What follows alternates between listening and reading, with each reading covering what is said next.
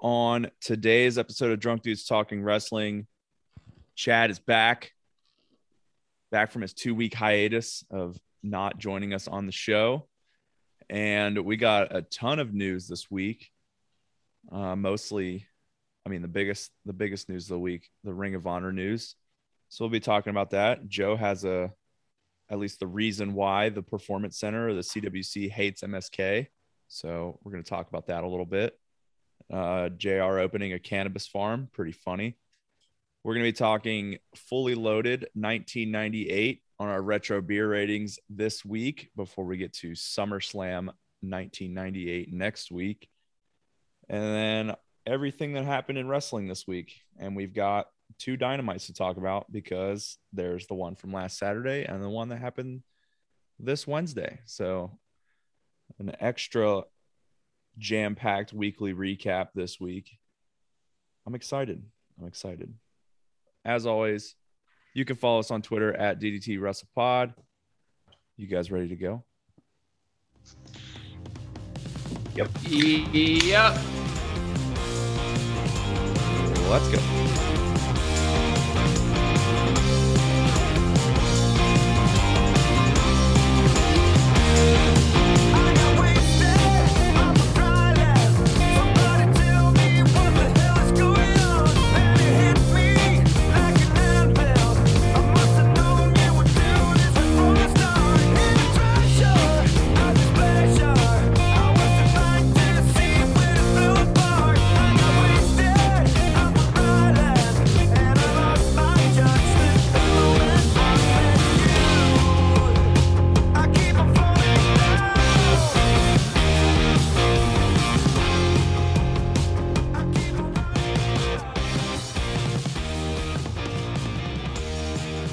Welcome into episode 30 of the Drunk Dudes Talking Wrestling. I'm Dylan, joined by Joe and Chad once again. Hello, everyone. What's up? Hi.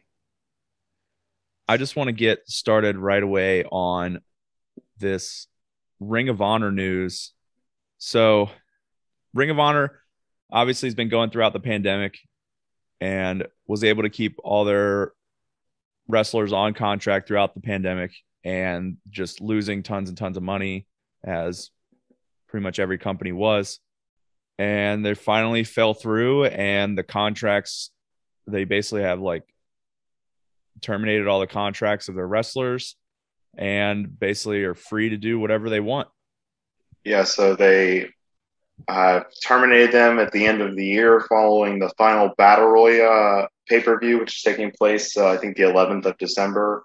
So they're going to go through uh, December 11th, and then they're going to release them all from their contracts after that. They uh, basically said that if anyone wants to sign somewhere else sooner than that, they'd be willing to strike a deal and cut them off early, and then some TV tapings are probably going to happen on either side of the final battle royale because uh, over the last year or so, they've done nothing but uh, uh, pre-film all their pay-per-view, uh, their weekly shows. So we'll see what actually the TV product is moving forward.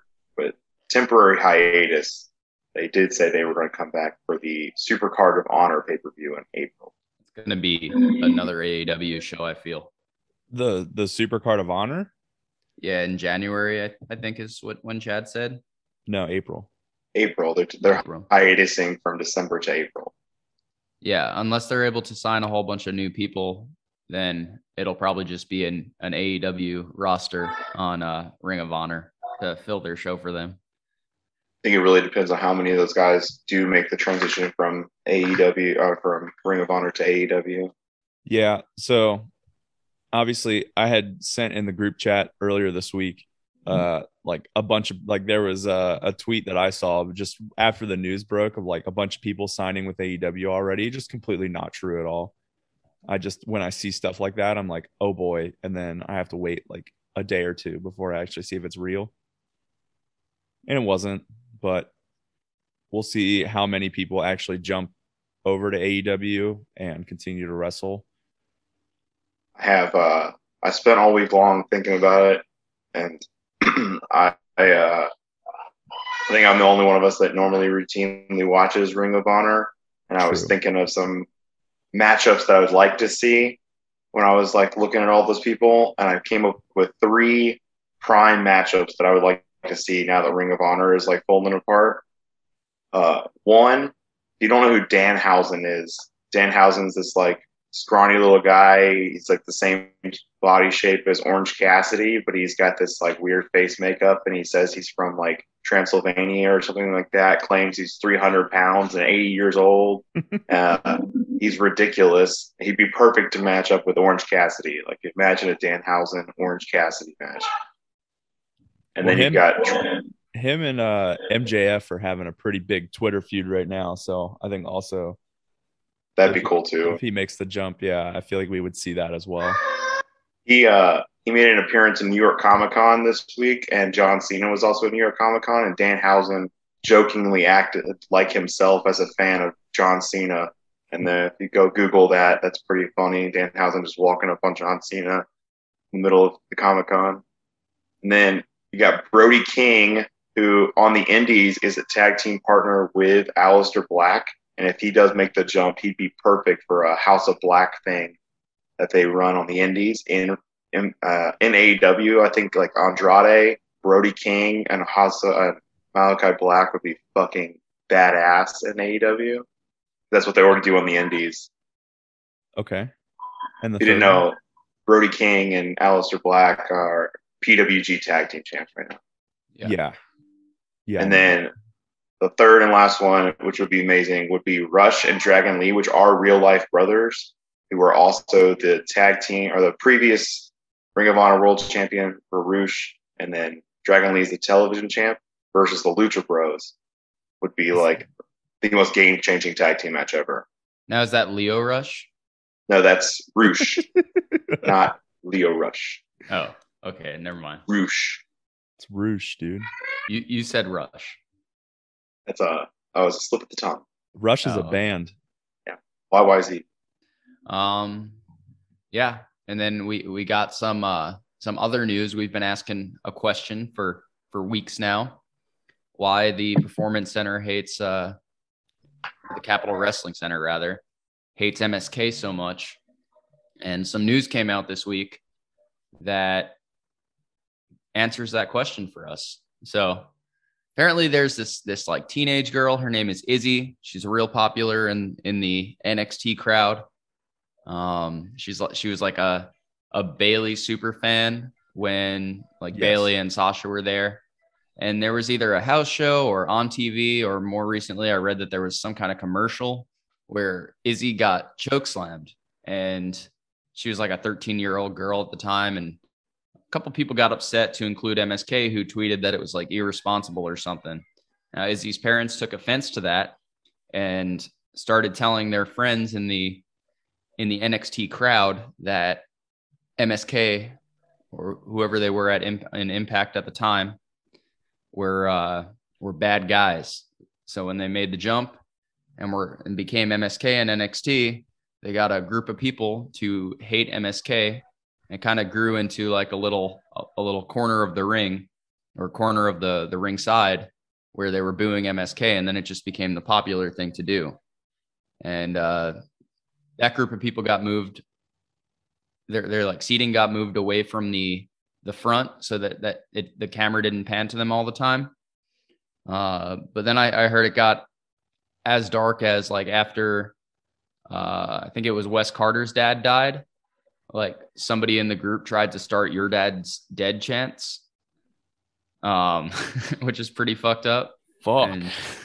and, uh and yeah that's a little backstory to why why the uh damn it i keep saying the performance center the capitol wrestling center hated msk during their title reign so much Well, I'm glad we finally got our answer at least. Uh, Did you see Chelsea Green's response to it too? She said that she also was public that it was a bad it was a bad skit or whatever, and she said that that same group booed her when she was in NXT as well for the same reason. So she corroborated that it's totally real. Hmm. yeah Interesting. Well, I don't really know stupid know. fans with stupid ideas. That's Yeah. that's like the most ridiculous reason to boo a good young tag team. Yeah, and like she was the Izzy the fan was like very much a part of NXT for a very long time as far as like like she was the most well-known fan there. Like I remember like she would always dress up as Bayley and then her getting like some sort of opportunity to do stuff in the ring as far as even as part of like as as as a skit that shouldn't be like I don't know why people like who cares, man? Let people have their opinions. Yeah. I don't know. I guess the fans are also having their opinion, so I guess I don't know. Maybe nobody's right or everybody's right. People should be able to do whatever they want. It is just it was just always very confusing as to why MSK was getting booed. But uh Yeah. Now But we have now an we- answer. now we know. Yeah. You you want to talk about your good buddy, your good buddy from SmackDown? Greg Hamilton, my boy Mike Rome.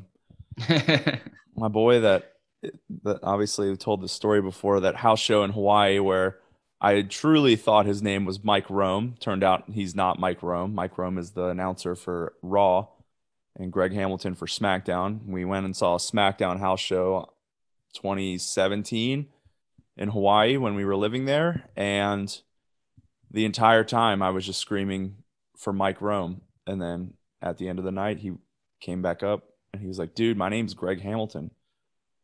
And now he's gone. He's been released by WWE, and my heart is slightly broken.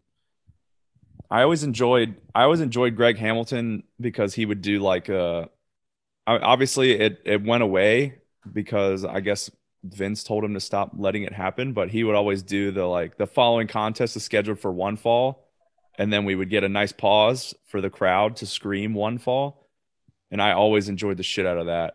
But then it started to go away, and that was like that was like the one portion of Greg Hamilton that I really really enjoyed.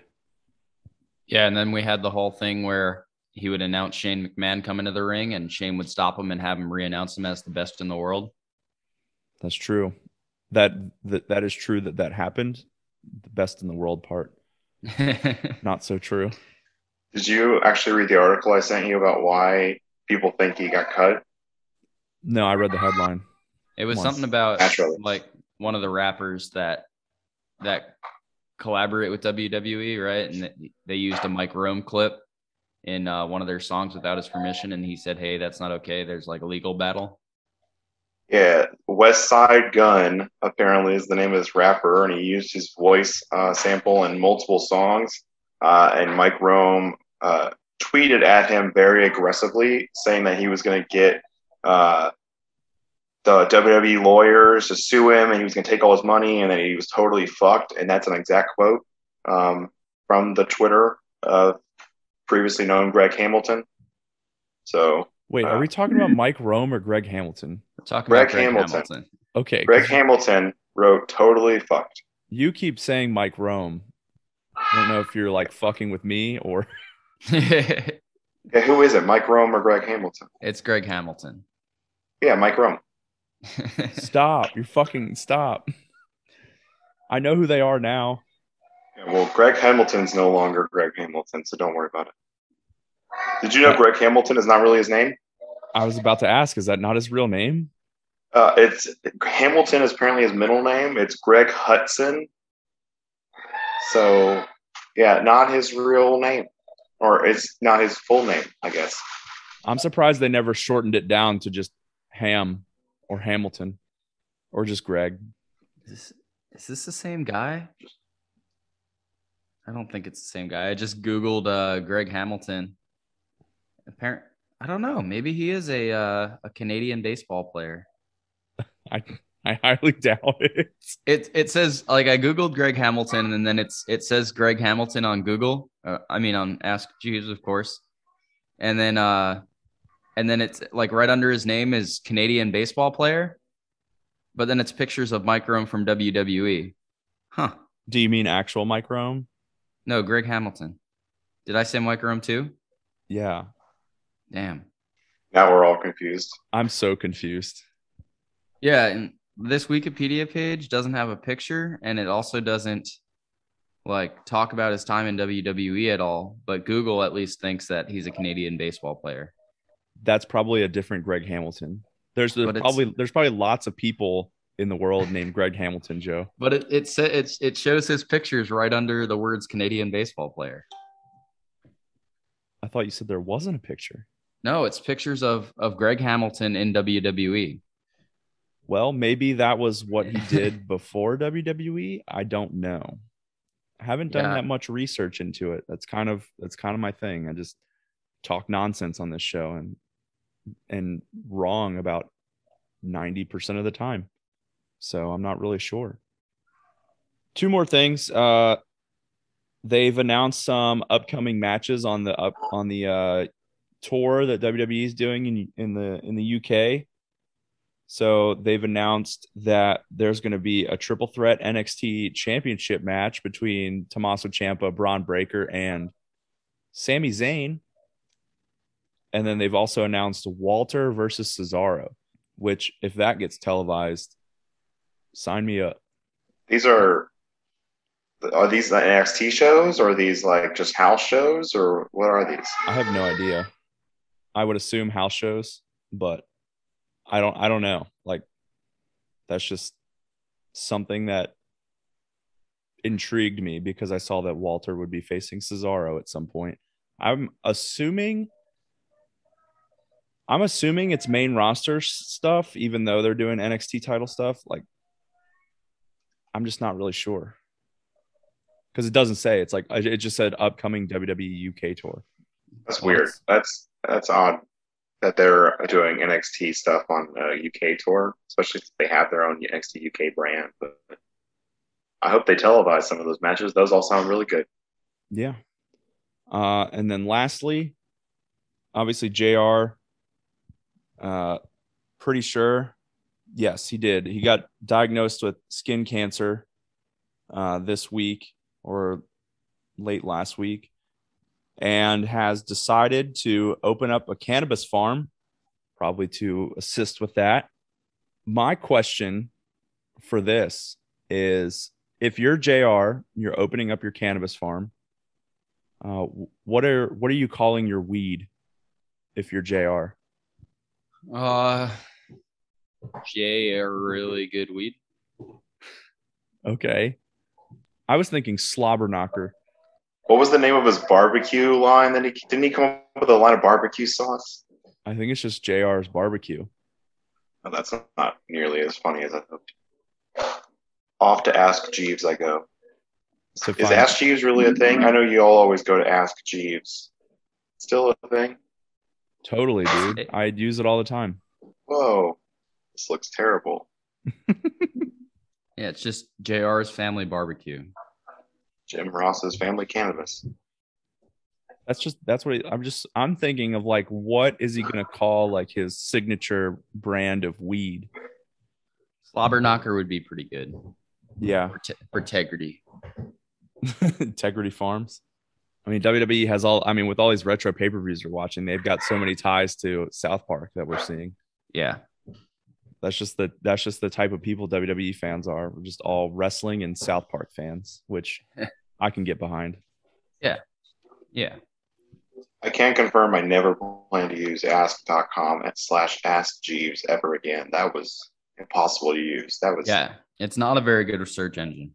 I was surprised that you actually used it.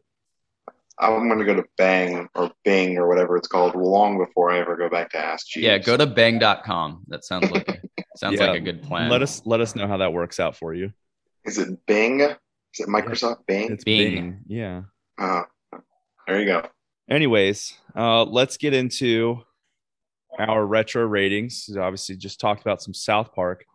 Lots of lots of South Park references in the crowd this week. So we watched Fully Loaded from 1998, and quite honestly, not that great of a card. terrible, Not terrible pay per view. There was one match that I thought was really good. Yeah, Yeah, and I did. Uh, I'm assuming you're talking about the one that the the not main event one, but I also The non-main event, thirty-minute long match. yeah the the non main event one. Uh, I also thought the main event was watchable. I mean, it wasn't terrible, It's and not I, rewatchable. I also thought that like I don't know it, it had its it had its funny moments. I guess I don't I don't know. Uh, but let's as we always do start with signs. I've got eight signs. I've got them. I've got some. Joe Joe, what's a sign that you got?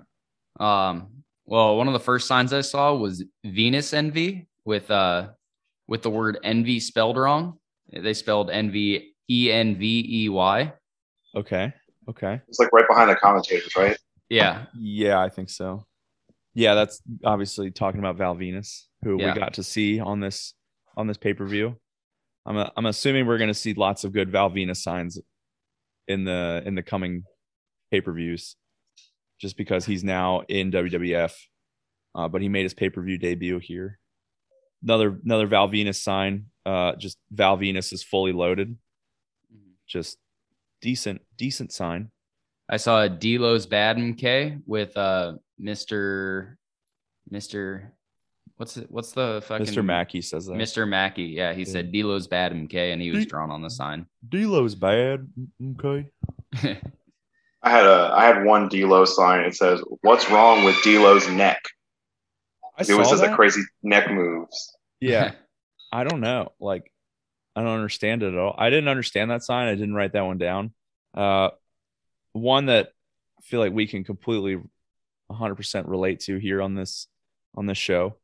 Uh, don't trust nobody but your beer. yeah. I love it. I loved that one. You see the guy who was walking behind the ring back and forth said, "Hi, mom, I'm drunk." Yeah, I got that one. Did you, do you guys see the one that said stop 316? It, it was shown a lot, and I didn't understand it. Like, was he I saw really? one that said "Stub 316," not Yeah, "Stop Stub. 316." oh, it said stub. Stub 316. I Okay. didn't you- understand it. Joe, can you read? No, I have terrible vision. You should get that worked on. Hmm. Whatever. another one that I could completely ro- relate to. Uh, there was a sign that said "Fat Club dominates." Uh, I thought you were gonna say I eat Sable. No, I've never done that. Quite literally, never done that. Yep, that was a sign. uh, Anyone have any other signs? Because I have two more. The bulk of my signs were all Sable related, except for one, and I had to Google it to make sure it wasn't inappropriate because I didn't understand it. It said Owen is a nugget. I didn't saw know what the derogatory term nugget meant, so I had to Urban Dictionary it. And there's about 15 different derogatory terms that you can call someone a nugget for. But I think it's an idiot. I think they were saying Owen is an idiot, but in the 90s, that was cool to call them nuggets. I mean, I Owen is a nugget. I would assume that those Urban Dictionary things were probably not thought up of yet in 1998. So yeah, probably just calling him stupid. If if that person was not calling him stupid and was calling him something very very like way worse, uh, disavow um, disavow that guy. I saw the back of a sign uh, when they were doing a, a a pan over the crowd. There was a sign that said "Who farted." Ooh, was it you? It wasn't me. Hmm. Uh, so my last two, there was there was a sign. I just thought this was funny because it's the '90s. This is like a sign that said "I steal cable," which Hmm. I thought was pretty funny because a lot of people did that in the '90s. And then uh, we had we had a gay sign.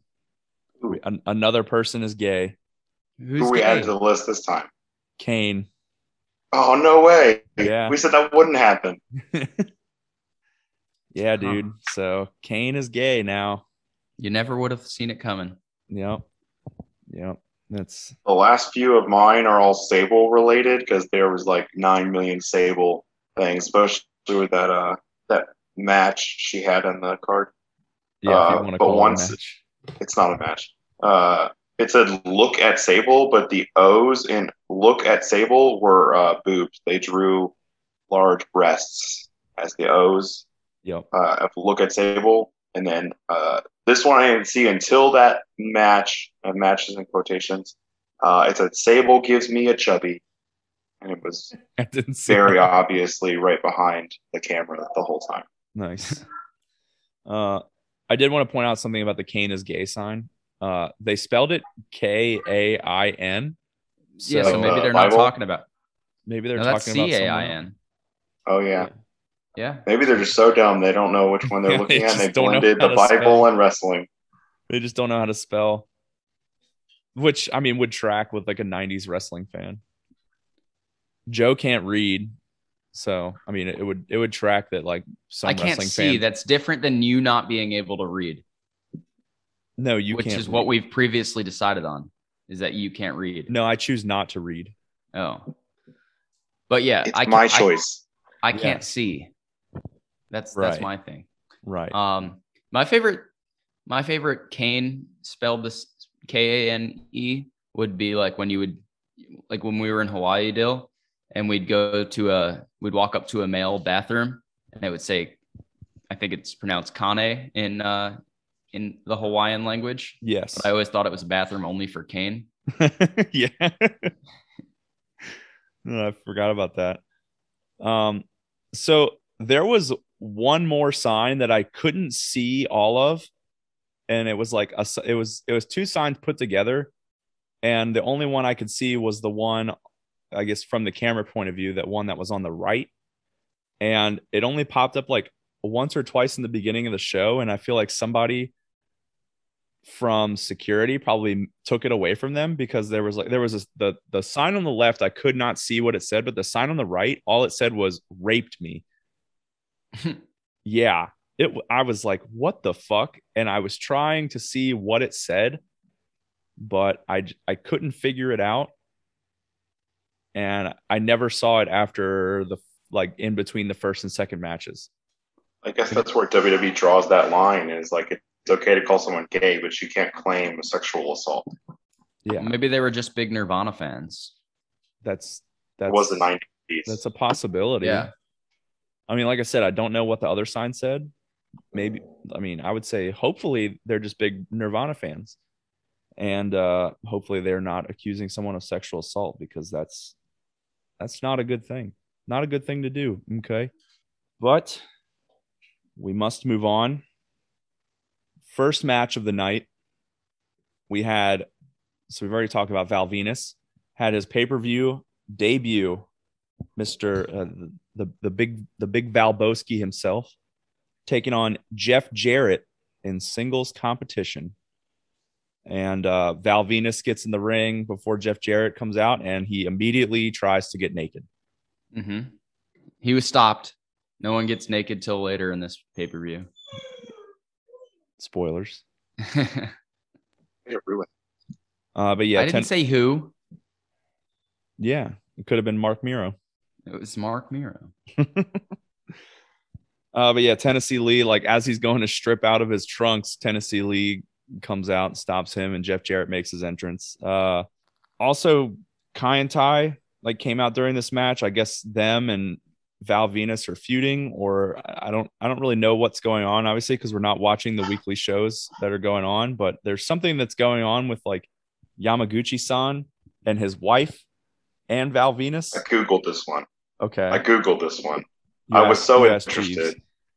I did not ask Jeeves. I googled it, but apparently Val Valbowski had a video where he was like showing off yoga or dancing or something, and Yamaguchi-san's wife was in the video, and so it was like that's where the feud apparently is. Is that like Yamaguchi-san's wife was in a was in a hot steamy video with Valbowski, Is that Val Venis? Yeah, Yeah. the big the big the Valbowski. big Valbowski. Okay. Did that need clarification for you, Joe? Yeah, I got it now. Did you think Valbowski was somebody else? Could be. Well, it's not. Anyway. Uh, this- quote from Jerry Lawler in this match. He said Tennessee Lee is sweating like he was in Sable's dressing room, which I'll just say it right now. Jerry Lawler, because I, I didn't, I, I think that was the only like thing I wrote down that he said about Sable. I'm curious if you guys wrote down a bunch of Sable quotes because I did not. Jerry Lawler was just not interested in anything throughout the night, with the exception of the bikini contest. hmm I got two Sable related quotes from the next match, but I did notice them the entire night. Yeah. Um yeah, Val Venis, he uh they, they had talked about how he was undefeated at this point, and he stays that way, defeats Jeff Jarrett. And I got two beers for this match. Yeah, it was high high ranking because there was just a lot of interference from Tennessee Lee, and then a lot of woos. Yeah. So it, Did it you count wasn't. the blood on Valbowski's face? I did. Yep. He also bled on his face. Yeah, he did. I remember that now. It wasn't a great match. Anyway, the next match. Speaking of not great matches, we had D'Lo Brown versus X Pac. I got a beer for it. I also got a beer, but I got my two Sable quotes. So at one point, they talked about D'Lo Brown pulling his pectoral muscle, uh, and Jerry Lawler said, "Speaking of pectorals, do you know what I saw in the back?" Speaking of uh, Sable's breasts, Good segue. and then J- Jim Ross responded with, "You know, a lot of people overdose on that Viagra thing. You should start being careful." Is that true? Do people overdose on Viagra? I have no idea. Did not Google that one. Let me ask Jeeves. Viagra must have just been coming out at this point. They talk Um, about it so They, much. they really do. It's ridiculous. Um I yeah, I also got a beer for this match. Just some notes from this, just to to talk about where we're at in the Attitude Era. Um, the Godfather is now a, a person. He's no longer Kama Mustafa, so they call they're calling him the Godfather. Uh, I think D'Lo it's the first pay per view we saw that right, where he was the Godfather. yes. Nice. Uh, D'Lo Brown also is now European champion. They showed the clip of him beating Triple H on Raw, I think the week before. Uh, and they showed after the match, they showed Edge in the crowd. So Yeah. Edge, Edge is also there. Yeah, I was. I realized that uh, as as well, and I didn't write it down. But Well, that's just bad journalism on your point on your part. I've never claimed to be a journalist or. i I'm actually surprised that you saw Edge since you can't see. I saw Edge. Is this going to be the Brood version of Edge? Are we getting like the Brood hero? I don't know when first gimmick? I don't know when they come around. I hope it's the Brood. That was a good stuff. That was good stuff. Yeah, that was good shit. that's good shit. Um, D'Lo Brown is hated. There were there were a bunch of D'Lo Brown sucks chant or D'Lo sucks chants. Yeah, I mean the entire nation is just hated at this point. The next one was a terrible match. Uh, it was Too Cool Scorpio, now known as just Scorpio, with his randomly selected tag team partner Farouk uh, versus the randomly formed tag team of Texan guys Bradshaw and Terry Funk, which started out awkwardly when Terry Funk in the backstage area said, This is my retirement match. Uh, 30 seconds before this oddly pair tag team match started, uh, which uh, apparently really made JBL uh, mad. Uh, the match was pretty boring and awful for the entire thing, and then uh, near the end, uh, Bradshaw got distracted, and Terry Funk got hit with a double team move by Scorpio and Farouk, and was pinned by Scorpio. Yeah, So this Scorpio and Farouk pick up the win.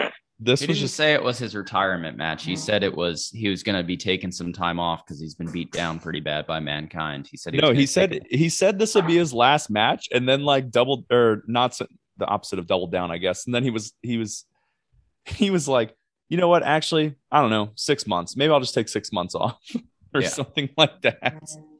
Whatever it was, JBL was pissed off about it because at the end of the match, uh, after getting very angry about it backstage, he continued to take the frustration out after the match by destroying everyone in the match afterwards, including his future tag team partner Farouk.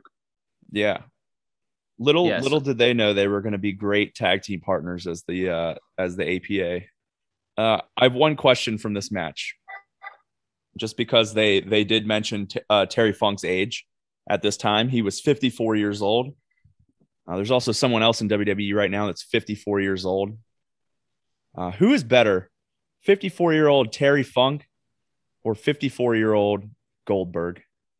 Oh, I was. I thought you were gonna say Vince. I thought we were like staying in the Attitude Era, and we were gonna say Vince McMahon. I have no idea how old Vince was at this time. He was around 53, 54. Well, good for him. You know how much it pains me to answer the question is honestly, 54 year old Goldberg right now is better than 54 year old Terry Funk was in that match because 54 year old Terry Funk did nothing in that match that was entertaining at all. But remember, like three pay per views ago, where you had that great tag team hardcore match at The With dumpster, Mick Foley, the dumpster match. the dumpster match. Yeah, that was good. Yeah, But like then again, I was also pleasantly surprised how good the match at Crown Jewel with Goldberg was. So yeah, I would say Well- if if we had just come out of Crown Jewel with a stinker between Goldberg and Lashley, we might we it would probably be a lot harder to answer this question right now. But we, we also we also talked about it last week about how it was a an ODQ match, which made it a lot easier for Goldberg just to hit big spots and not actually show that he was a good wrestler. Yeah, I guess same with the dumpster match, which would be why that that match would be Yeah. more enjoyable than just a regular tag team match. Yeah. randomly thrown together tag team match. Who knows if Terry Funk and JBL can coexist? Oh, we'll talk about coexisting, but we're going to talk about it later. Hmm. Yeah. still so, in, in this pay per view. so I'd I'd like to say that that Terry Funk was was a better wrestler at one point, having never watched any of his younger matches. But Fairly certain he was. but I don't think Goldberg was ever a good wrestler. No, That's fine. uh, I got 1.75 beers for this match.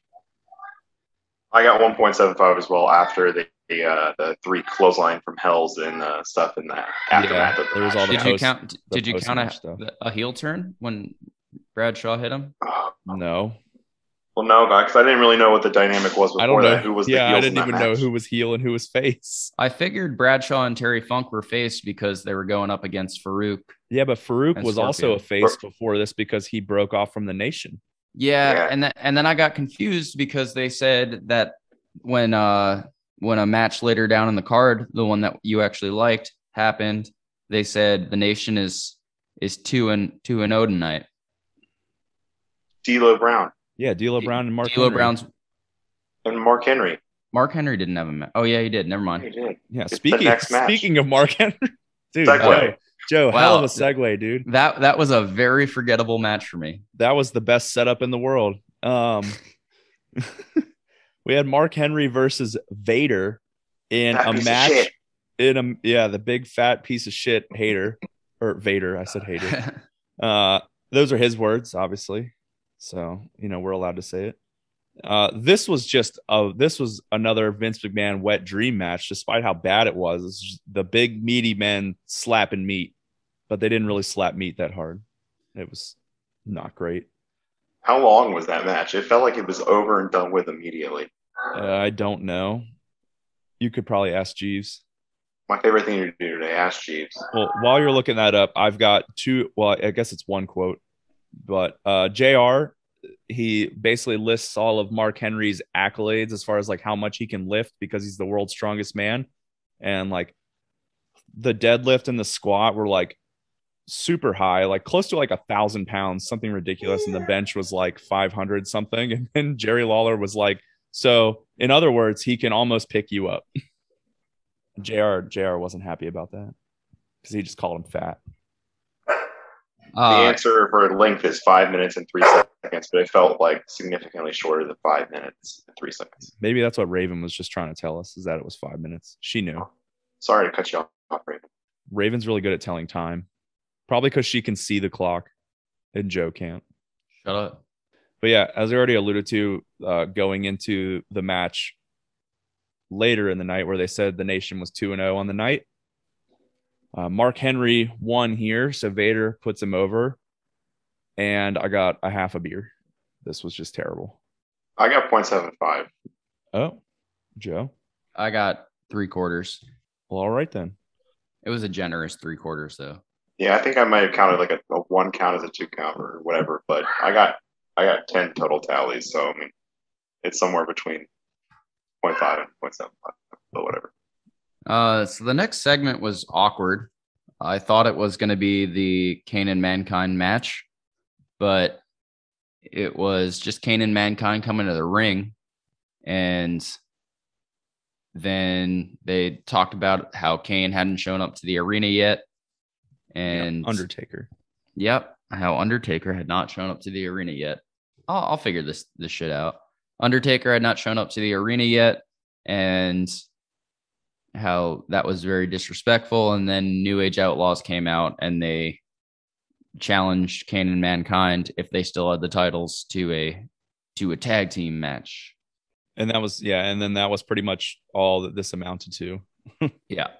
It was it was kind of just like what the fuck why was this even here? Why not just do this on Raw and have the New Age Outlaws challenge whoever won the main event on Raw? But whatever. Yeah. Whatever's right. Next match, uh, we're still seeing Disciples of the Apocalypse, Skull and Crush versus uh, Legion of Doom or LOD 2000. And uh, there were a lot of tags and a lot of woos in this match. It was actually a better match than I've ex- than I expected, given our past matches with DOA and LOD. This got a way higher rating than I thought it ever could and would. Uh, so it, it's worth mentioning that Paul Ellering is the manager of the DOA at this point. Uh, obviously, back in the 80s is when he started being the manager of LOD. And now he's going up against them. And he just got involved in this match so many times Yeah. and interfered so many different times that it just upped the rating of this match astronomically. Two. I got what? I got three and a half beers. Wow. Oh It my god! Yeah, the, the, all the interference. Yeah. I, so every- here's a here's my question: Is do you take if he like hits them once and then like rapidly success hits them more than one time? Do you count it every time? No, I count that as one interference. But like when he stops and then like thirty seconds later starts hitting them again, I count that as two separate interferences. See, I, I had I had a beer less than you because Jesus. Because I, it was questionable. Whereas like he he he definitely interfered at least three four times. But Yeah, I Like- counted like seven times. if there was a if there was like a 15 second break or something like that, I would I would not count it again. So I think that's the obvious delta for us Maybe we meet somewhere in the middle then. At like three beers. Yeah, I'm, I'm with Joe on this one. Yeah. I like. I think there was multiple times where I thought about writing three tallies and being like, "No, I think that's the same time. I don't think anyone's going to count that." Maybe you did. Maybe I didn't. Yeah, I, just, like I guess I just counted. I maybe I just wanted to drink more. yeah, so we can we can middle ground this and just call it three. All right. Well, then, sure, we'll call it that. I'm fine with that because I was pleasantly surprised. I was like, holy shit, this got so many beers. Uh, but that makes a lot more sense. Okay. Um. So so the next match, did you even realize it was happening when it started? Oh, yeah, this like uh the dungeon match that was uh not really well announced. It kind of just looked like a backstage segment, and then you realize like Dan Severn's a, a guest referee, and they're having a match that I didn't really know was happening. Yeah, I it it, it took me a couple minutes and I was like, wait a second, this is not just exactly what you said, a backstage segment. I was very confused. I knew I knew it was happening because before I watch these, I look at the the Wikipedia, not so much for the results, but just to so I can write down what the matches are. Yeah, I don't do that specifically because then you'll see the results. Same. I like just I like to go on the fly. Yeah, I guess maybe I'll stop doing that. But yeah, we had a uh, a dungeon match in the Hart Family Dungeon. It was a submission match. You had Ken Shamrock taking on Owen Hart with the the Beast Dan Severn, the the Tom Selleck doppelganger himself, as the special referee. And this, I mean, I got a I got a decent amount of beers for this as well because I mean they basically use the walls of the dungeon as ropes, but I just counted that as use of the environment every Yeah, single that was time. definitely environment. That that that hits different than uh than some hitting ropes. a rope. Yeah. That's actually funny you say that because I wrote, I was doing tallies because I was watching this before work, and I wrote two different groups of tallies because I didn't know if you guys would count the wall. So I had how many tallies I had for everything else, and then I had the amount of tallies for just the wall. And so you get? I didn't know what to write down. I didn't know if y'all would count the wall environment or not. What'd, Hell what'd yeah, you get? dude. I got 10 tallies just for wall. So like three fourths of beer for just the times they were hitting the wall. Yeah, I got two and a quarter beers. I thought there was a. f- Uh, I don't know if you guys noticed this, but before the match came on, obviously they don't have a big screen or like a Titantron to show the people the match. They rolled out like a fucking like 30 something inch TV like on a stand that you would see in elementary school or middle school. They, they would like roll it out so you could watch a video in class. and they rolled it out so that like the front row could see, but like anyone else other than like the people in the front row, you couldn't see anything for this match. I just thought it was really funny. It's like, all right, we're gonna put on this match, and here's a very tiny screen for you to watch what is going on. Like, yeah, that that's your beer break. yeah, exactly. That would be honestly, that would be pretty pretty nice to have. I would feel like being in the live crowd for for a nice beer break. Go grab two two beers and Two ice cold Bud Lights. two ice cold Bud Lights. Here. Yep. E- Yep.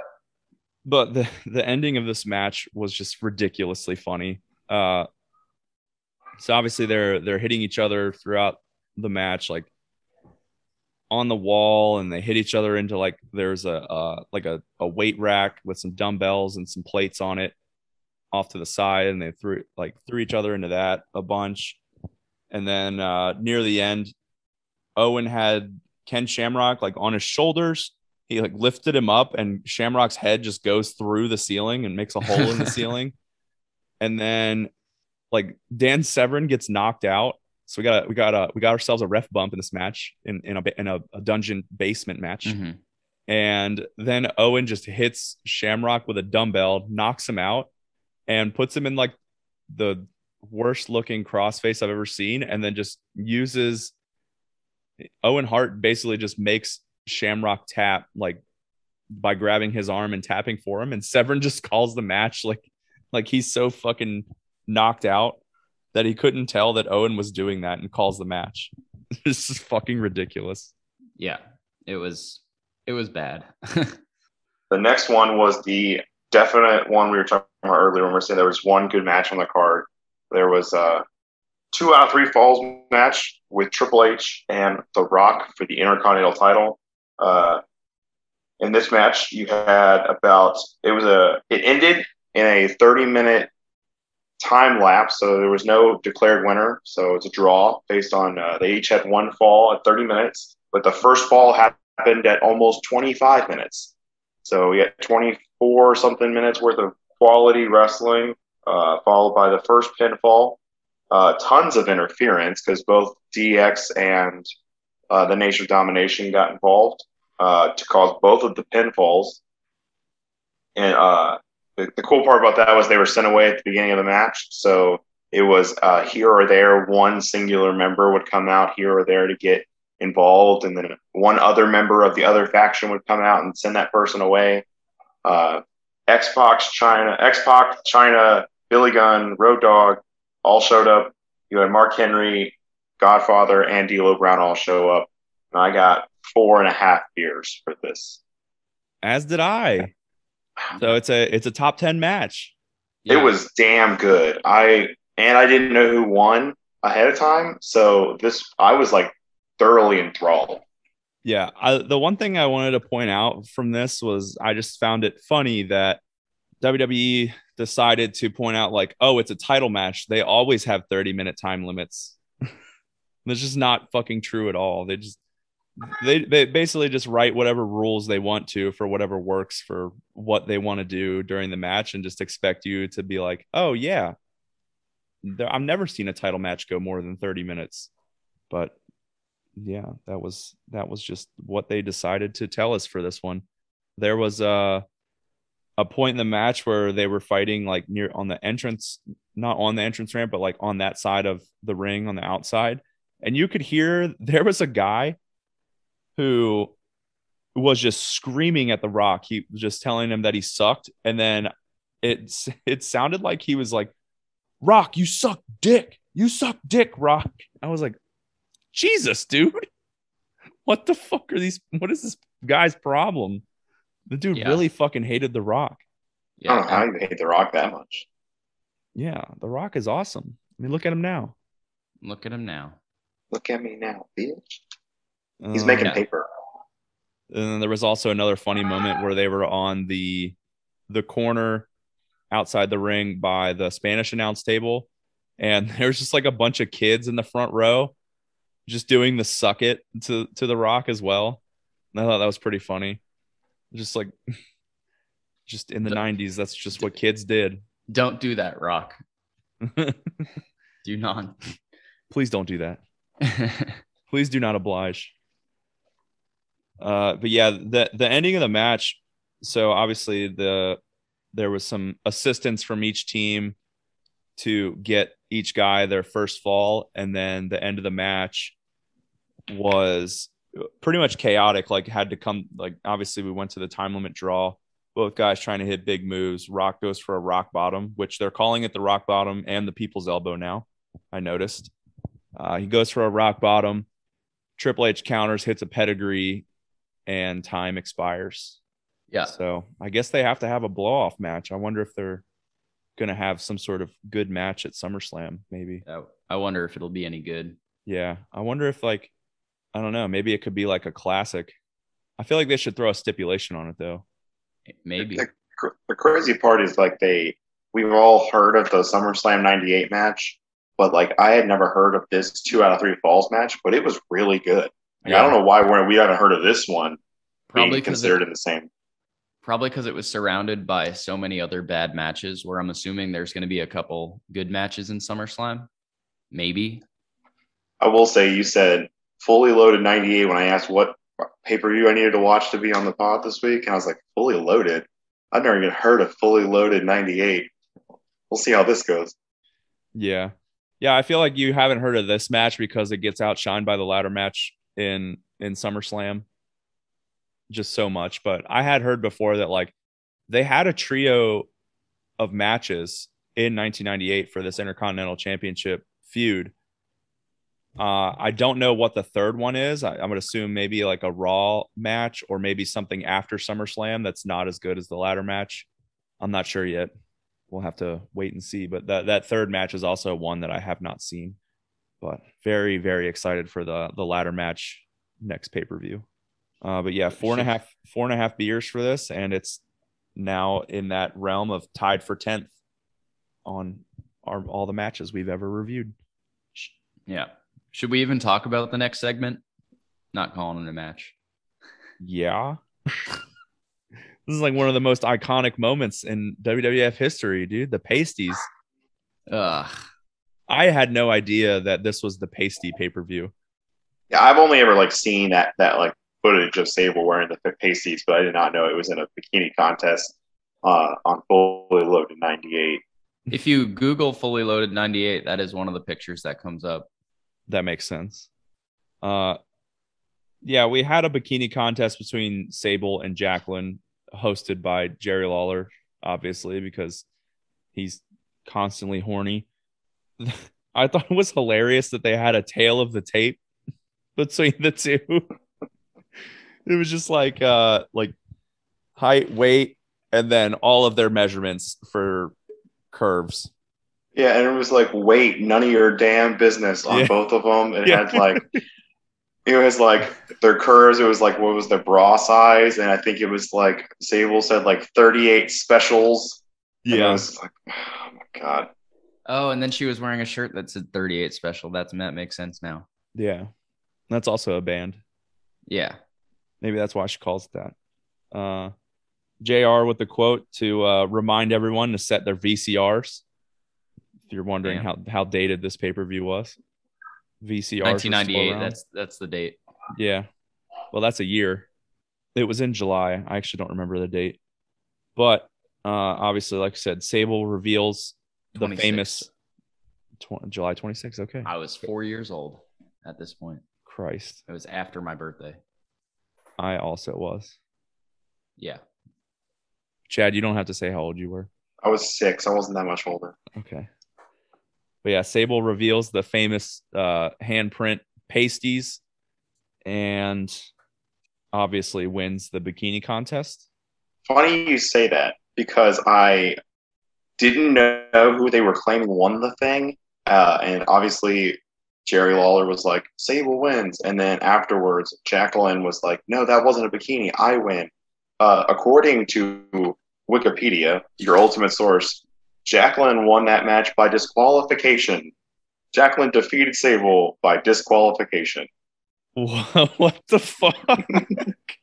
I love how it's on Wikipedia as a match, also. Like, but like, it says I, bikini contest match with Jerry Lawler as master of ceremonies. Jacqueline defeated Sable by disqualification. is there a time?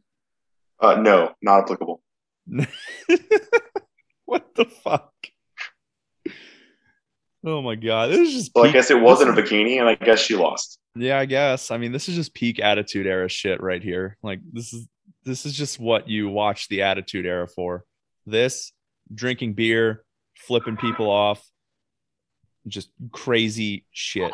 and occasionally good matches. Occasionally, and about Once, once, maybe ab- twice per pay per view. about once a pay per view, we get a match that's like a crazy amount of beers because of whatever stipulation they had. Yeah. Uh, and then also Jer- Jerry Lawler keeps Sable's top afterwards. Probably Yeah, he- for he's his- like- his spank bank. He's snuggling it in uh or during the next match. Yeah. So, Creepy Jerry Lawler moments for a thousand. Taking the, the shirt and then like weirdly touching and fondling it during the next match. speaking speaking of that next match, this is our main event. We had uh, Stone Cold, Steve Austin, and The Undertaker versus Kane and Mankind for the WWF Tag Team Championships. And I have one question that was probably on everyone's minds when this match started. Could Stone Cold Steve Austin and The Undertaker coexist? Kind of not really. I don't know. Kinda. Sounds like something they could do. They kind of did. I mean, They Kind of won. did, kind of didn't. It they kind of did, kind of didn't, but they won. My first note from this match is that I'm pretty sure mankind had a butthole, like a hole right right on his butt. I think everyone has a butthole. No, but it was split like right on his pants, right where his butthole would be. So he had two buttholes. He had a hole in his pants Yes, on his butt. where his butthole would be. And Yeah, he probably butt- is He had a butthole. in his pants. Yeah, Undertaker really. Undertaker Undertaker also had like new music and pyro. I think was this like his Ministry of Darkness music that he's moving into? I would assume. Yeah, I think so. because I think that was like the big 1999 stuff was him creating the Ministry of Darkness. So I would assume that's what we're moving towards with Undertaker. Uh, yeah, I mean there was not that many great spots in the match. There was there was like one spot where Mankind got thrown off the apron and then just made a huge thud on the Spanish announce table that his his mortal enemy the the Spanish announce table even though the Spanish announce table probably saved his life in the last pay-per-view. But uh in the end of the match austin is just getting destroyed by kane and mankind and really needs to tag out the undertaker undertaker not wanting to tag in and then finally just like reaches his hands out gets a great hot tag from austin and we just get a ton of finishers and like I said, Austin and Undertaker win and are the new WWF Tag Team Champions. Austin is double champ because, like we said uh, after last pay per view, he won the WWF Championship the next night on Raw after he beat Kane or after he lost it to Kane in that first blood match. Yep. Here's a weird thing that I didn't uh, uh, fully enjoy about this pay per view is that the entire first two hours of a two hour and 40 minute pay per view, they were like, Undertaker has not shown up to the building. Will he even be in this match? And they went as far as to have Vince McMahon come out in between one of the other terrible matches and say, like, the replacement for Undertaker will be Brooklyn Brawler. And then all that like suspense of like maybe Brooklyn Brawlers in the pay per view main event. Uh, just completely uh, disappeared, uh, evaporated from the logic when we're like right before the bikini contest. They're like, "Oh yeah, Undertaker's here. It's cool." Yeah. And then he came out and just like walked out during the main event. You're like, "All right, well." Don't know why we talked about that for two hours, but we did. And now he's here. Like the, the big story from this is like, well, I guess the biggest story was could they coexist, even though they didn't really mention that. But the other big story, will Undertaker even show up to a scheduled match? He did. Card subject change. Yeah. Oh yeah. Card Uh, card subject to change. Uh shit. Beer I rating. got uh I got three beers for this. This I got two point seven five, so close enough. Three's good. Sweet. That's great. So if you uh you add all that up, that is 17.25 beers, Damn. which makes this the ninth. Yeah, ninth. Cool. That's a really bad pay per view to be top ten. But ninth, ninth rated pay-per-view. I mean, we to be top 10, like we, we haven't done all that many pay-per-views up to this point. To be top 10 now at this point, Extreme Rules from this year is now 10th and it got 16.75. So that's all you need to get in the top 10. I'm not sure if we're ever going to get a new number one unless AEW puts on like a two night pay per view and just I don't, destroys our livers.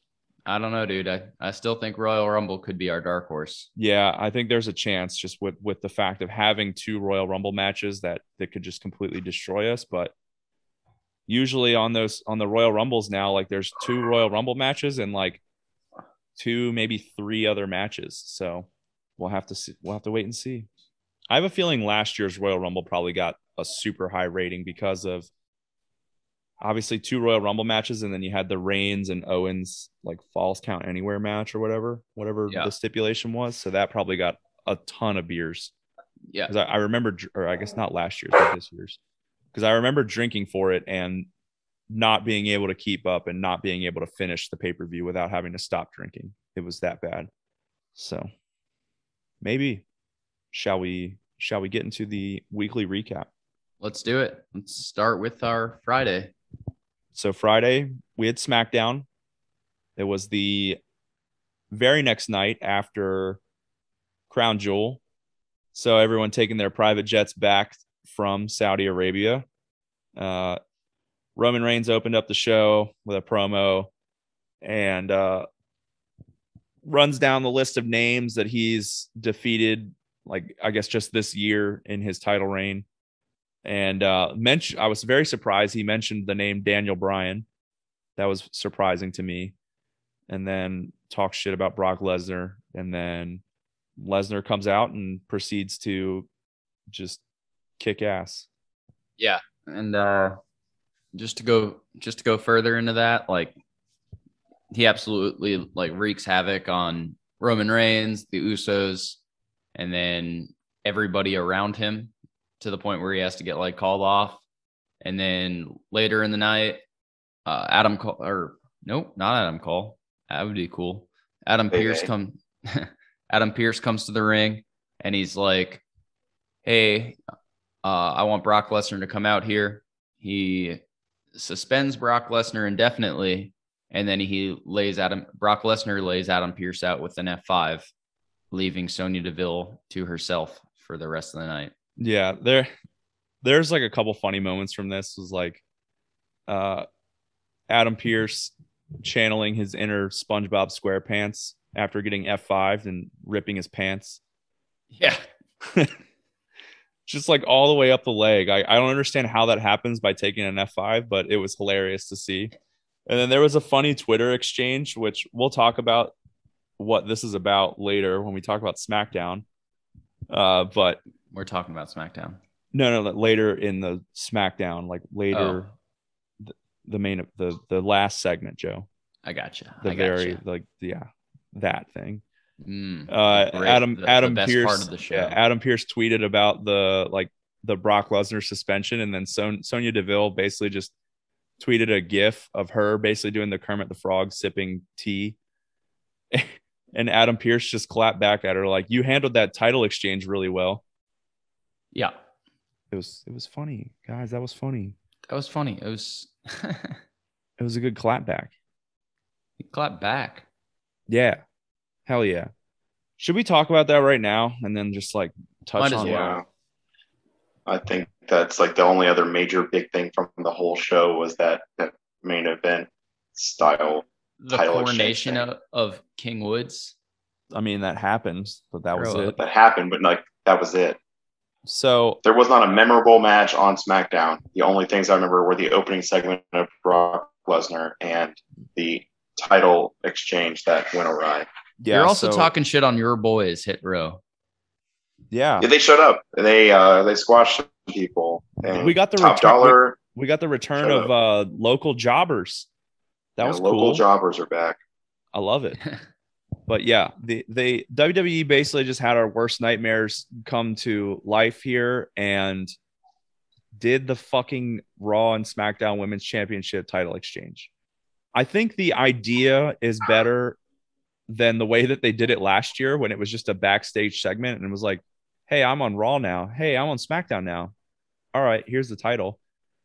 They actually like the the intent here was to make it a big deal and have like a sort of ceremonious passing of the titles and exchange of them. I think that's a better idea than doing what they did last year. However, this idea is still just fucking garbage. And allegedly, and I think this is obviously very true, uh, this did not go according to plan. Charlotte's a bitch. Yeah, so uh, I think the intention was that Charlotte was supposed to hand over the Raw Women's Championship belt first, and you were going to have a momentary overlapping of the belts in Becky Two Belts' hands uh, before she handed over the SmackDown title. Uh, what ended up happening instead was uh, Becky went to grab it from Charlotte, and Charlotte threw it on the fucking ground. Uh, to which Sonya Deville got very mad, yelled at her to pick it up right now. Charlotte looked hesitant, picked it up. Sonya Deville rips it from the hands of Charlotte. Becky throws her title in frustration at Charlotte, takes the Raw Women's Champion from Sonya Deville, and we awkwardly stood there for like a few seconds before they uh, started talking. And Charlotte clearly fucks this one up uh, purposefully. It, it's it's obvious as hell. Well, Charlotte dropped the SmackDown title as well. When when Becky like shoves it into her chest, she she just lets it drop on the floor again. The the backstage heat on this one is uh, apparently very very real. From all the stuff I've been reading this week, apparently a lot of people backstage uh, were fucking pissed at Charlotte for blowing this one all up.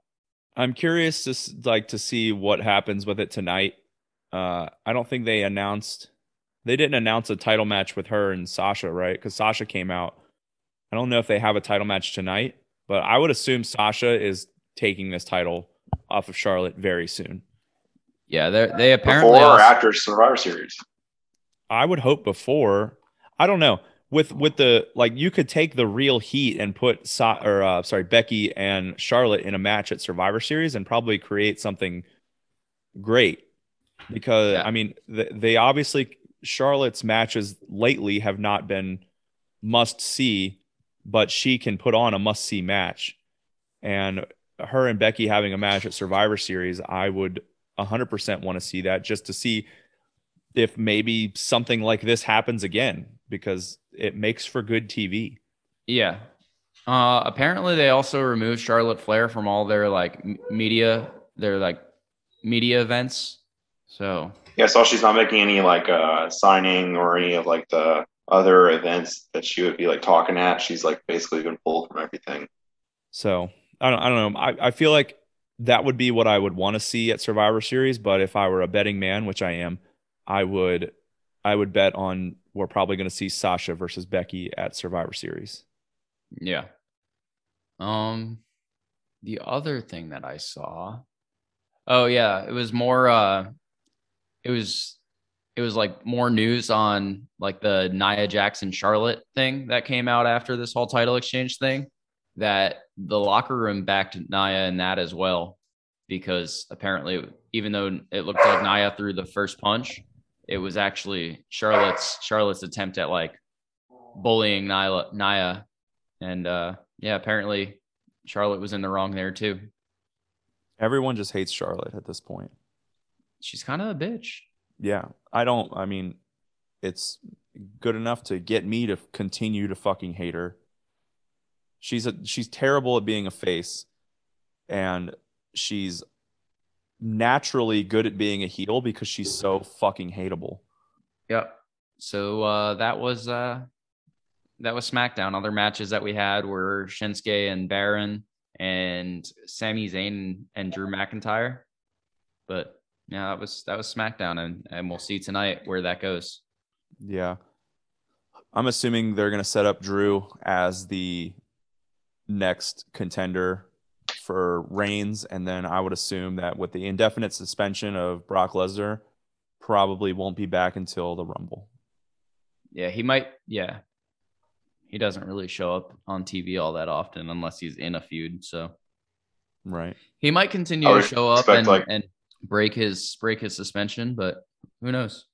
Yeah, I would expect Drew is the the contender for the day one pay per view, which is the next time I think Roman will have a, a title match, and then you'll see maybe that goes on for two pay per views, maybe Drew versus Roman at day one and Royal Rumble, and then Brock Lesnar makes a return at the Royal Rumble, whether in the match or maybe like at the end of the yeah interfering the Drew versus yeah Roman match or something. Yeah, I could see that either one of those two.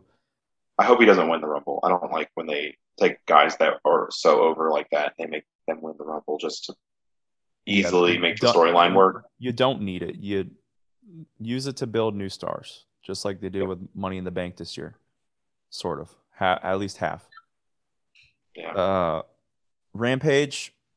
Pac versus Pac Andrade versus too. Andrade was very good, very fucking good.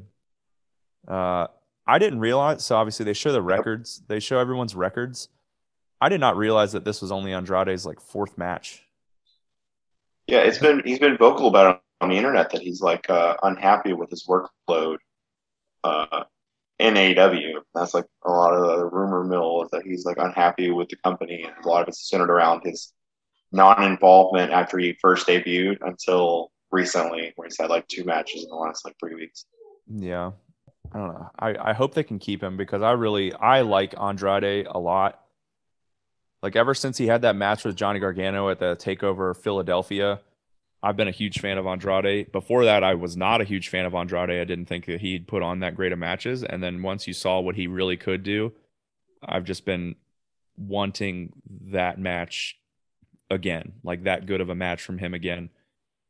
And the the series that he's having with Pac right now is fantastic. And I think, I mean, not to skip ahead too much, but just so we don't have to talk about it that much later, it looks like with that rumored full gear card, it looks like I think Cody will be facing him potentially. Or did they announce that Cody and Andrade are facing each other next week? I, I can't remember.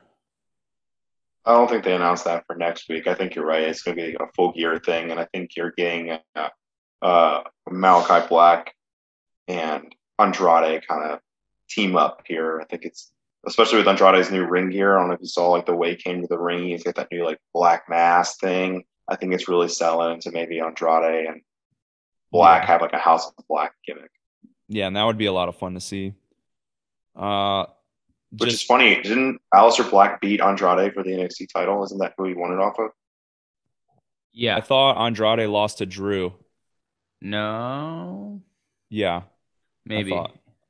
Or did no? Drew beat Bobby Roode. Andrade beat Drew. Aleister beat Andrade. I think you're right. Yeah, that. yeah, that I'm almost right. positive because that that's like when I started watching NXT was around that time when Aleister Black. Drew was... definitely beat Bobby Roode. That's definite. I remember that. Then yeah, I think yeah, you're you were right. Aleister yeah. Black beat Andrade for the NXT Championship back in the day. I think that was Takeover New York. That was also really good. That was so good. That was either Takeover Orlando or Takeover New York. I can't remember. It would have been. The, it would have been. That's the one where he York. didn't even win it. Didn't he not? That wasn't even the main event of the card, right? He won it, and then there was yeah, because the main event, Tommaso Ciampa match. Yeah, the unsanctioned match. Yeah. Uh, they announce um, the TBS tournament bracket on this show, and then they also had the uh, Orange Cassidy Hobbs match in the TNT or not the TNT, the uh, World Title Eliminator Tournament mat- match. Cassidy won that. Uh, and then obviously since then we've seen some TBS tournament matches, and that's pretty much all that happened on Rampage. One thing on this TBS tournament championship, when you guys uh, read off the picture that was on the internet of the proposed full gear thing, it was Thunder Rosa versus Jade Cargill was like the one that was written on there. They're Yeah. on the same half the bracket, so I don't know how that would make it to the pay per view. I'm thinking maybe Also, it seems like we're slow rolling this tournament because like there's only been like what two matches at this point. uh, No, it definitely progressed more on Wednesday. Uh, yeah, Wednesday. I'm pretty I'm pretty sure the entire second round is set up, and there's only eight people left. So So you had Ruby Soho go to the second round. and You had Hikaru Shida go to the second round. Anna Jay, They I do think. the other. Who Dana J? I don't remember. Here we go to Bing it again. Going to Bing. Either way, as you figure that out, uh, moving we'll move on to Dynamite. Uh, there was a there was a sign at Dynamite. Just I think there was actually two of these signs, two uh, "Let's Go Brandon" signs, which I thought was just hilarious. This whole "Let's Go Brandon" thing is fucking hilarious. If Yeah. you've never seen like the the news clip of all the people in the back just chanting "fuck Joe Biden" and then fucking and the news reporter just being like, "I think this crowd is chanting "Let's go Brandon." and now it's just become a fucking meme. Like Pretty good meme. it's so fucking funny. Oh, I love it. It turns out we have not. We've only had two matches. The Bunny and Red Velvet is supposed to be next week, and Anna Jay and Jamie Hayter is not currently scheduled. But it also says the finals are not until January fifth of 2022. So I guess this tournament is not overlapping with the pay per view. Oh, yeah, that would make sense to have the TBS title winner be crowned when they move to TBS. Yeah, Oh, yeah. way more Yes. making sense than Full Gear. Yeah, and that's why we do what we do and they do what they do because they're smarter than us. Allegedly. Allegedly, that is true. You got to say that for legal purposes. Uh, Bryan Danielson and Dustin Rhodes. I had a feeling that this match would be fucking awesome, and it was.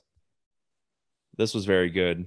Uh, Dustin Dustin just has like these these moments where he shines now late in his career like that there's there's only been a couple since he's been on AEW but I thought this one was very great. You have the obvious like the five star match between him and Cody a few years ago.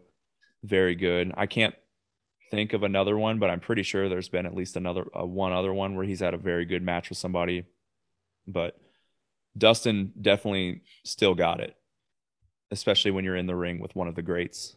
Talking about Dustin just reminded me of the new character that we saw from from Dustin Rhodes Oh yeah, in uh, Dustin Runnels.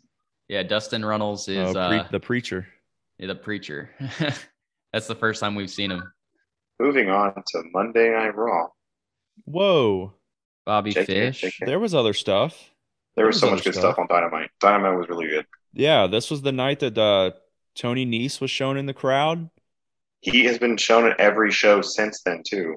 Apparently, he, he had There's a only match been on one other on- show since then. Apparently, he had a match on Dark this week. yeah. So I don't know if he's like officially gotten the uh the the picture of him being all elite yet, but uh he's at least had some matches. He's at least signed to a couple shows, probably for Tony Khan to see what he can do and if he feels like he fits in. And then I would assume we will get the Tony Nese's all elite picture soon. Yeah. Um, Dynamite was when we had that Ruby Soho, uh, whoever the fuck she faced in the first round of the TBS tournament match. Penelope Ford, I think. Yep, that is true. They uh they made Britt Baker and Tay Conti uh official for full gear. So that will be who Britt Baker is facing. So we get the the fill in the blank from the from the leaked card. It is Tay Conti. Not entirely sure how good that's going to be, but I think Tay Conti has improved I think she's great. tenfold since she was in NXT. So I think she was good in NXT. So, I mean, she, yeah, she had her moments. I just, I don't know. There's, there was just like a level of women's wrestling that you expected from NXT that I don't think that she was quite there yet. I mean, she's only been wrestling for like a few years at this point, so I Yeah. think she's well beyond like other people that are a few years into wrestling. So I have no doubts that she will be a fantastic women's wrestler in the future. Yeah. And uh, Chad didn't want to talk about the main event of Dynamite, but What's the? What, it's been so long. What was the main it event? was Malakai Black and Cody Rhodes. Yeah, I don't want to talk about that. That one pissed me off Why did it piss you off? because it was terrible booking. What do you mean, dude? Cody is uh, he's uh Cody was everyone- booed out of the fucking building from start to finish. Even when he started like being a badass again, still got booed out of the fucking building. and they had him win. yeah. The crowd booed the finish. Uh, It's so rare in AEW you see the crowd booing a finish. They booed the finish. Yeah. Uh, nobody, just really, just nobody likes Cody anymore. And I'll bring it to this week's Dynamite real quick, where he had his promo where he's basically just like, I'm not going to turn. Oh yeah, he totally broke the fourth wall. I think in a- kayfabe. I think there's a chance that like there is there there's a small chance that in a way he is turning heel knowingly by saying that he won't. Do you know what I'm Because saying? Because he broke kayfabe, he's he's already a heel because he's willing to break kayfabe for it. Is that what you're saying? I guess. And like, because like the AEW crowd is just uh, they're way more hardcore wrestling fans. So I don't know when when you see something like that, you would, and it's and it's somebody that they were already booing. They're just going to continue to boo the shit out of him, and I think that's what he wants. I'm pretty sure that's what he was going for here. He's going to be someone that like, quote unquote, adores the crowd like he like he said he did but is fully expecting to walk out there and get booed and he's going to say uppity shit like that makes him that should portray him as a good person but knowing full well that he's going to get booed I mean, I guess I, I don't I don't really know where they could go with this. I think that when they hinted at him taking some time off, and I think that would have been like an ideal thing. I for think his that's what- character. I think that's what they need right now because he's full blown Roman Reigns right now. i Like think he's, old Roman Reigns, I not think new Roman Reigns. i was going to say he's full blown like reign of terror triple H. Like, You remember like when Royal Roman like Roman Reigns was like winning titles and everyone booed him out of the fucking building. yeah that That- does this it, it feels very exactly similar like to me. Yeah, he's Yeah. He, he's Roman Reigns right now, not not mobster boss Roman Reigns, no tribal chief. Not even close to that, but very, very much close to 2015 through 2019 Roman Reigns. Yeah, four year stretch. Uh, one more full gear match that made that was made official on this show. Uh, Inner Circle versus the American Top Team in a five on five match. Uh, that's probably I mean I feel like at this point is probably the worst match on the full gear card, which I think That wasn't until probably- Wednesday. probably a good thing. Look up what's on Wednesday that That that's when they announced the the match officially. I have I wrote that down for Saturday's Dynamite. Oh, They made weird. it official. Okay. Well, I thought that I thought that maybe they re-announced it as official on Wednesday. Probably. They said that next week on Dynamite they're gonna say who the three American top team members are in the match. Yeah. Because as of right now, we just know it's gonna be Ethan Page and Scorpio Sky. But should we get into Raw? Yeah. So season premiere. this is the Chad Chad schooled me on on why they have season premieres this week at that place. Um, Well, at that, that place we don't talk about it. I uh, I basically just told him, hey, uh, since it's not like a one-time event, sporting event, it's, it's actual like it is a show. They have to abide by the networking requirements for seasons. Therefore, they have season premieres to like start the thing so that the companies can know, like uh, the broadcasting show channels can know, like uh, ratings and all that kind of stuff inside of a set set amount of time. So it's got to be required that they do seasons. You'll usually see two season premieres within a year for wrestling. Yeah, I did not know that, but that's because I'm a big dumb stupid head. Uh, Big E opened the show and basically was waiting for his next challenger for the WWE Championship since he had just beaten Drew McIntyre at Crown Jewel. And we get a multitude of challengers. We get Rey Mysterio, Kevin Owens, Finn Balor, and Seth Rollins. And then they make a main event for the night, a fatal four way ladder match. And this was very good. Fuego, fire, very, banger. very good. Kevin Owens was his normal ladder match self, taking big bumps on ladders. Yep. Is there really that much other good stuff to talk about from Raw here, or There was Is this a Bearcat, intro in the main event?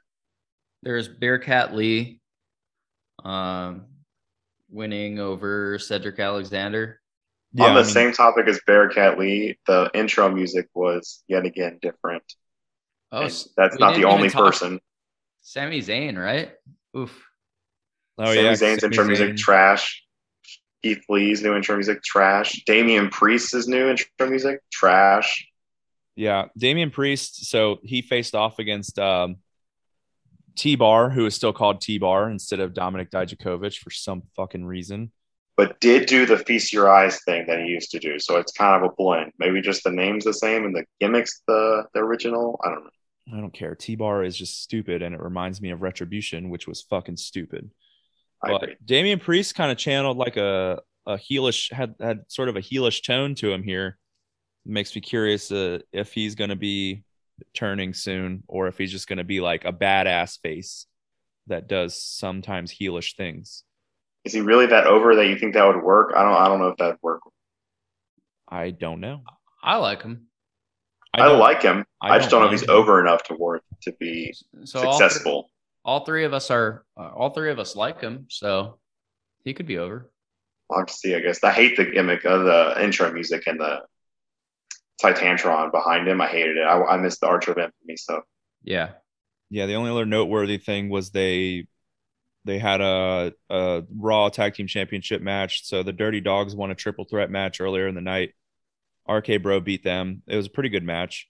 And then uh, Seth Rollins wins the ladder match uh, to become the number one contender for the WWE Championship. I'm just glad they did a number one contender match and not a championship contenders match because fuck that. Yeah. There were some Um, really cool moments in that uh, ladder match. Uh, my favorite one was at one point uh, uh, Kevin Owens had a ladder outside the ring and stood it straight up, and then Rey Mysterio did a six one nine, kicking the ladder into Kevin Owens' face on the outside. I've never seen that before. That was Yeah, like my favorite was, spot. that was whole thing. cool. That was cool as shit. Yeah. Spot. Rey, Rey Mysterio still got it.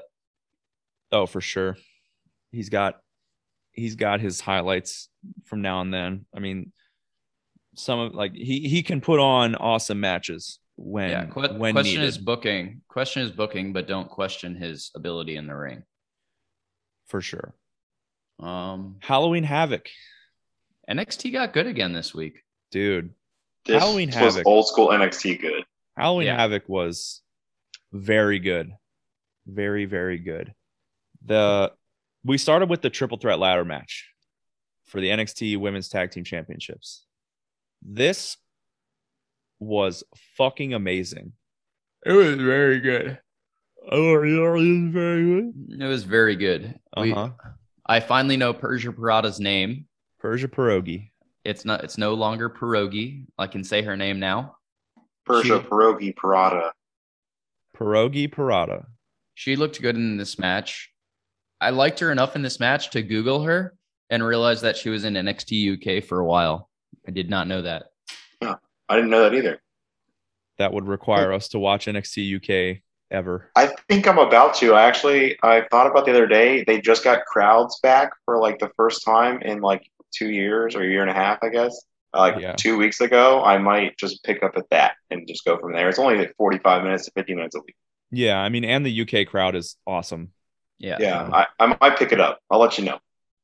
there was uh there was a lot of good spots in the match. The women like they were hitting the like when they landed on ladders in this match, they hit fucking hard. Dude, Io Sh- I spot. Io Shirai hitting that ladder from the top of a ladder down to the, ha- the the ladder that was in between the table and the ring, and the way she bounced off that thing. That was ugly. God. Chad She's and I were- though. Yeah, she Chad and I provided were an update.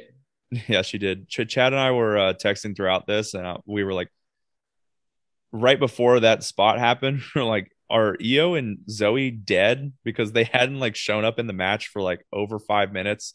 And then all of a sudden, Io's at the top of the ladder and then takes the big bump, and I was like, I mean, Io is now dead. But Did as you you see said, Indi's face afterwards? no. She, I think she thought she killed her. Oh, But she like thought she looked at at the camera and she was like, "Oh my god!" I thought you meant. I think she thought face. she killed. I thought you meant Indi's face after the match, like she got busted open or something. No, Yeah, I would have. Uh, I probably would have thought the same thing. It didn't look good. It didn't look like it, it felt very good at all. yeah. I don't know if that that thing was supposed to break or not, but she bounced off that ladder with a violent tone. I think it's mostly just because like the women don't weigh enough to break the ladders in half. Like there was like that spot in that Hell in a Cell match years ago where Charlotte, I think it was Charlotte or no, yeah, Charlotte and Sasha in the Hell in a Cell match where she went to like put Sasha through the table and the table just didn't budge. Like the like sometimes the women like go for the same spots as the men do, but the women don't weigh enough and they don't have the things break. Kevin Owens didn't have that problem on Monday. No, not even close. Uh, sorry about your boy Odyssey Jones. Yep, we'll just move on from that. Wait, do we say who won the the Oh, match? Toxic Attraction. Yep. Are, are the new tag team Sid from champions. Ice Age and uh, Jacy Jayne. I want to I want to dime Dylan out for just a second. He said God low key Gigi Dolin's kind of hot, and I said she looks like Sid from IJ, and he said, "Yeah, but she curvy though." She she do be curvy.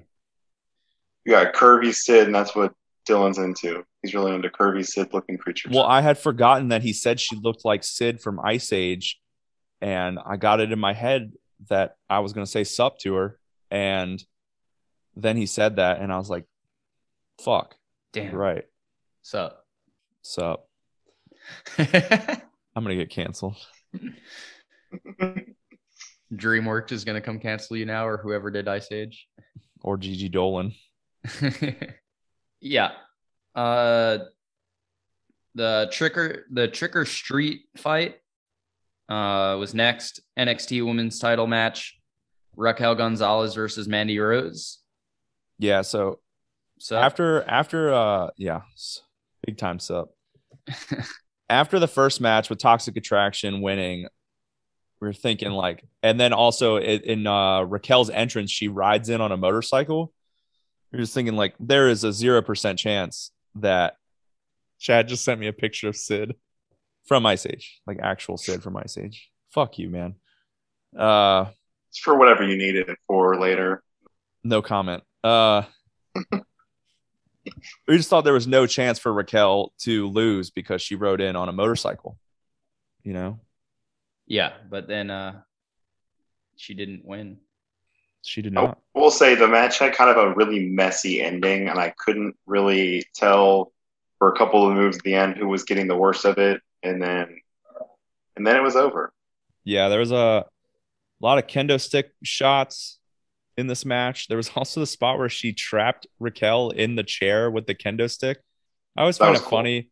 Well, I found it funny when like wrestlers do that to each other when like you could easily get out of the chair by just removing the kendo stick, but instead she tries to like pick it up and realizes like, oh, the, the arms of the chair are holding it in instead of just sliding it out and then takes a knee to the face.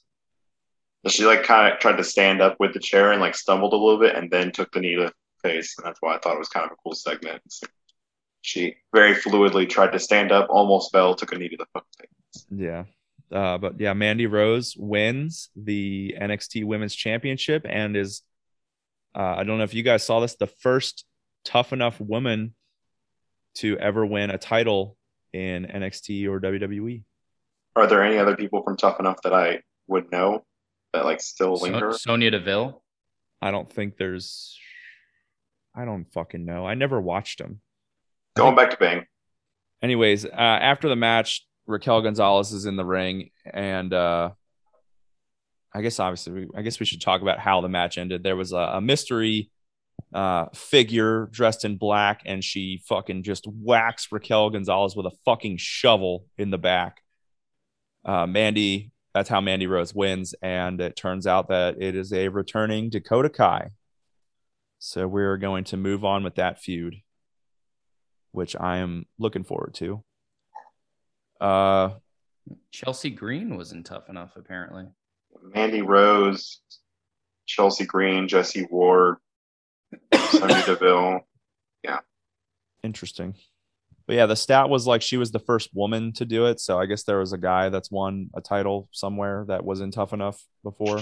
John But Morrison. John right? Morrison, And the Miz. yeah, John Morrison, John Morrison won tough enough, didn't he? Yeah, I think so. I was just making sure that you guys remembered that. Uh, moving on. uh, tag team title match. Uh, turns out they spun the wheel and it was a lum- lumberjack o lantern match. So a lumberjack They, match. they they also gave them a cool entrance with like a DJ live playing their music and like mixing it up. Yeah. And so At this they point, made this like yeah, yeah. At, I mean, at this point, it was like all the people getting cool entrances were losing. just you wait till I feel how I felt the whole main event then. Yeah. Uh, all the lumberjacks came out wearing Halloween costumes, which I thought was pretty funny, or at least most of them did. And then uh, this wasn't really that all that great of a match. The lumberjacks ended up fighting and like leaving the ring and making it just a normal tag team match at some point. And uh, Imperium wins and is the new NXT tag team champions. So uh, we are three for three in title changes throughout the night. Early- MSK, MSK no longer the tag team champs. I'm sure the CWC was really happy about that. While we were at that place we don't talk about before we watched this whole thing, I told Dylan like I wouldn't be overly shocked if they made all four title changes because that's not something I. Uh, all four of them seemed like reasonable things NXT would do, and we didn't know how NXT was going. So at this point, it, we were three for three for title changes, and I got terrified. Yeah. In my head, I was thinking that if that were to if if they were to go in that trend, they would do like the first three. Because at this point, you're think like you're thinking it is believable now because all the other titles have changed. That you're thinking it's believable that Bron Breakker could beat Tommaso Ciampa. yeah, and then It- they it sets maintained it- it believable for for part of the match. It sets it up perfectly, yeah, to make it a like to make that a believable ending. Um, I mean, I, I thought it was still believable until the three count happened. I Yeah. was yeah. Uh, totally believed it. I thought it was a pretty good match. Like Bron Breakker can fucking go. I am. I've been very satisfied. Not from the top rope, you can't. Oh my god, that botch was so fucking funny. He goes to jump off the second rope and just slips and falls on his face. That was uh one of the funnier moments, probably the funniest moment of the week. I laughed my fucking ass off when I saw that. Uh, I missed it. I was like texting you a GIF or something like that, and I missed it completely. And you were like, "You got to go check that out." So as soon as the pay per view ended, I went back to the exact minute you said it was in, and I watched it. Fucking hilarious. too funny. They uh I don't I don't remember what part it was, but they like I think Ciampa did the the part where he pulls the mat up off the outside of the ring and does like the exposed concrete at ringside. Uh, hits a DDT on Breakker and busts him open, and then uh, you get like the ending sequence of the match. Uh, Breakker ended up kicking out of a fairy tale ending. I don't know what Breakker's finisher is, but Ch- Ciampa probably kicked out of it. And then uh, he hits a second fairy tale ending and maintains and re- re- retains the NXT championship. Thank the Lord. The right person won. Yeah. Thought it also was worth noting like some of the side stuff from the night. So like Grayson Waller showing up at, uh, as the host because LA Knight was late to the show. And uh, he was dressed up as a vampire. And then LA Knight came out later, finally showing up to the show, also dressed as the same exact vampire. It was fucking hilarious. Grayson Uh, Waller screwed up at some point. They came back from commercial breaks and he, or commercial break, and he started talking. And then the camera panned to him, and he realized that he screwed up, and he started talking again. Thought that was pretty funny. Yeah. Uh, and then the uh, the Carmelo and the Carmelo Carmelo Hayes Trick Williams stuff with uh, Johnny Gargano and Dexter Lumis was I mean just an like a, another like multiple comedy segments throughout the night that I thought were pretty funny Yeah. and worth Zombie ref made his return. Yep. Great to see Zombie Ref again. But yeah, that was Halloween Havoc. It was a fucking awesome show, I thought. And uh, I'm looking forward to NXT this week because of it, which I can't say I have been looking forward to NXT for a while now, with the exception of this week. I was looking forward to this week, but for obvious reasons. Having watched the last few weeks, though, who do you think's the next person they're going to put against Tommaso Ciampa? Dude, I have no fucking idea. Von Wagner. Is there a rumor? No. There's no rumor. That was my, me just looking for to see what you said because I have my idea of who it's going to be, but I want to see what yours was. Who do you think? Joe Gacy. Ugh. I think Cool Kyle, like, because Joe Gacy's not going to be a legitimate threat, so I think Cool Kyle could put put could him put himself back there.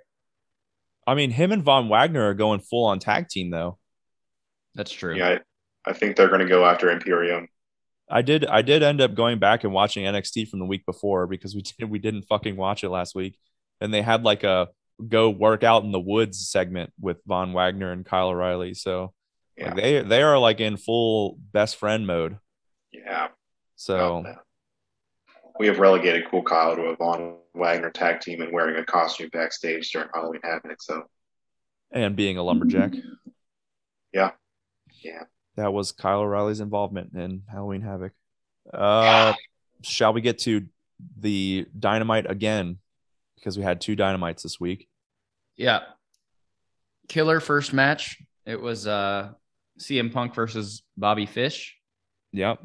CM Punk's first match on Dynamite, which I had forgotten about. Like all of his matches have been the pay per view match or on Rampage so far. Uh, I I honestly like am pretty. I thought it's been pretty enjoyable, like the way that they've been presenting Bobby Fish. Like, just throw him in and have a good match with whoever he's in the ring with. I thought it's been pretty good so far. He has been taking a lot of losses, but they've all been pretty good matches. I've I've thought. I think Yeah, his record's the- like two and three right now. Yeah, won th- a they- dark matches. They keep on putting him up against established stars, you know, Yeah, he's had the match with Punk and the match with Danielson, and the match with Guevara Yeah. for the title. Yep. So And then he he won a match on on Saturday. That's one of his matches that he won.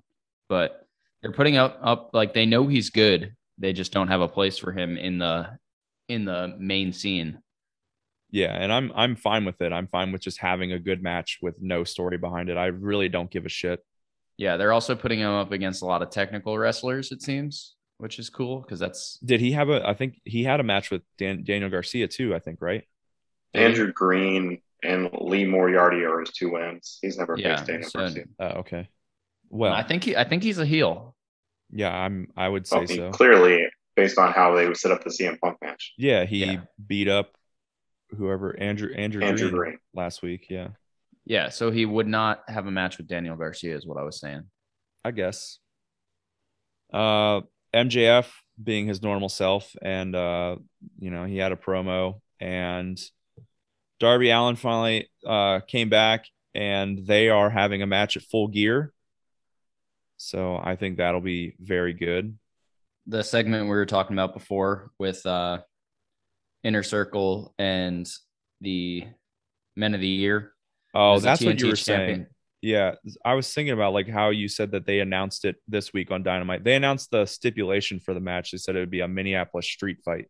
that's yeah that's what it was uh but yeah so Sammy Guevara defends his title against Ethan Page and retains and then inner circle comes out to the ring kind of talk shit on men of the year men in the Ri- year are at the top of the ring or top of the ramp rather and they announced that they announced that uh that match the Minneapolis street fight Yeah, they uh they made that. This was just the week where they made the most matches official. They had the the Lucha Bros and FTR made official for Full Gear.